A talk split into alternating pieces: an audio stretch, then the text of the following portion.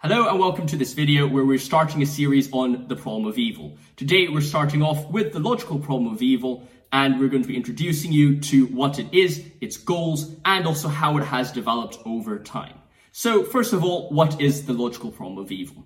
Unlike the evidential problem of evil or the pastoral existential problem of evil, the logical problem of evil attempts to demonstrate the incompatibility between God and evil is an a priori argument, which means that instead of relying on evidence or experience, it is attempting to, by via pure reason alone, demonstrate the formal inconsistency of the two ideas. To illustrate, imagine I have this pin and I have this handle.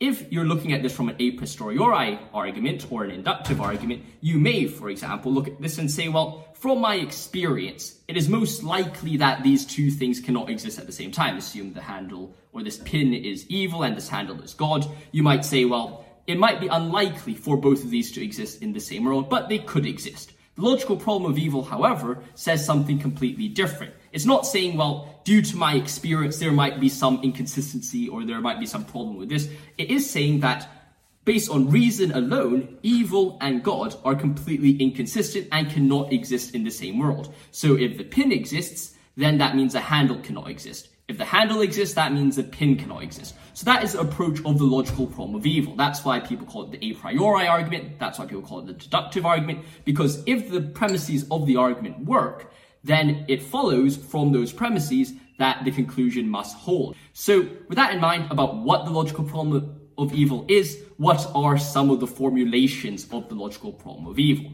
The logical problem of evil is originally attributed by Hume to Epicurus, who comes along with this banger of a phrase which says, evil can only be explained by a non-all-powerful God, or can only be explained by a god who wasn't good enough to think that evil was worth eliminating. So as you can see from this original pr- presentation, what Epicurus is arguing, or at least what Hume is attributing to Epicurus, who is arguing, is saying that either God cannot be all good because then evil would not exist, or he cannot be all powerful because if he was all powerful, he would er- eradicate that evil. So as a result, what is being presented here is not something based on, well, all right, there might be evil or there might not be a god or these things are somewhat improbable if put together, but rather he's just saying, well, all right, if evil exists, then one of these properties that we normally attribute to God is incorrect. So if we're going to formalize it a bit more, we could put it in a proof from contradiction. So the proof of contradiction could come along the lines of something like this. So premise one,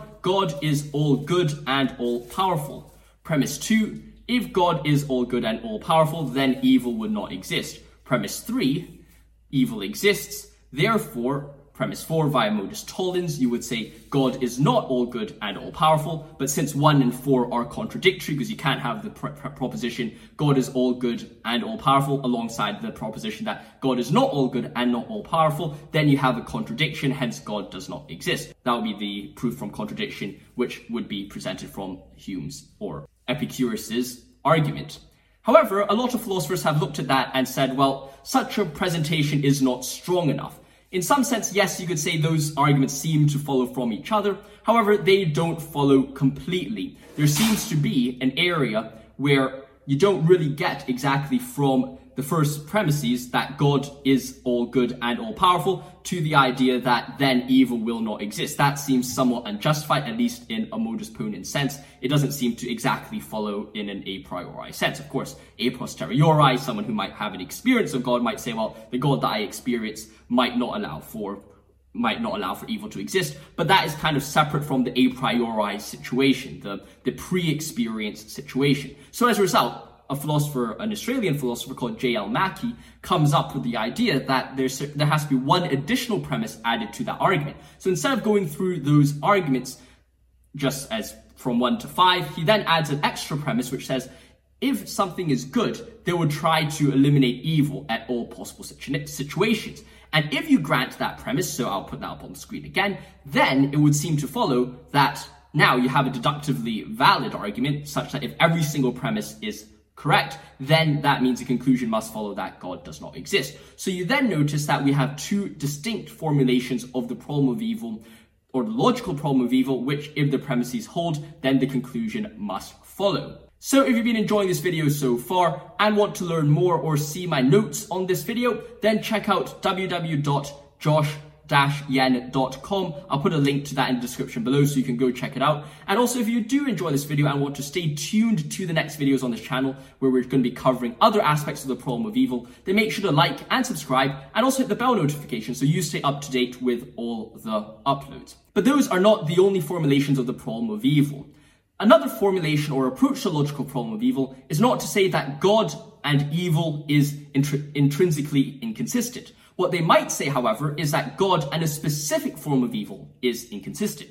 So while while the previous argument that we're talking about the generic form or Mackie's form is talking about the big concept of evil, no evil can exist.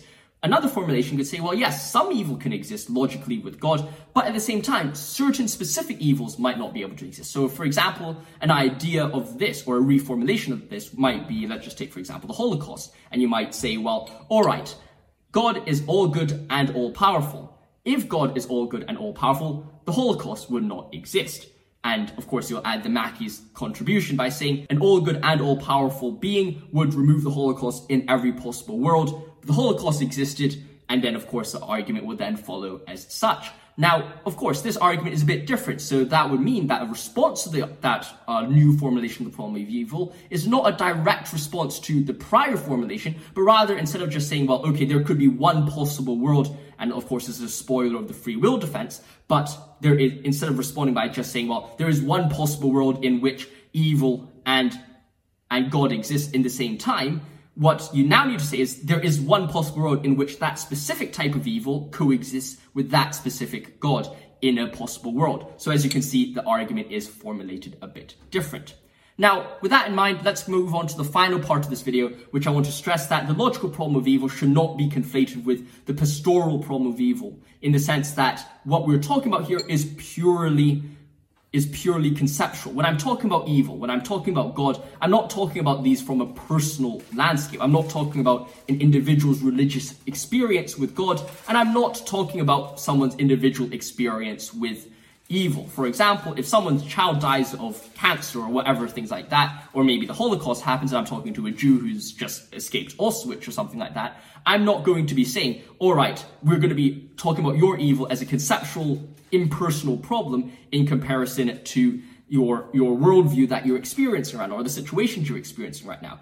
I'm not caring about that side of the thing, although it's important that we recognize it. It's also important to recognize that when we're talking about the logical problem of evil, the proponent, a theologian, is not responding or presenting a case of emotions or personal experience. They're merely talking about these as conceptual ideas. Can the abstract evil be co- co- coexisting with an abstract kind of God.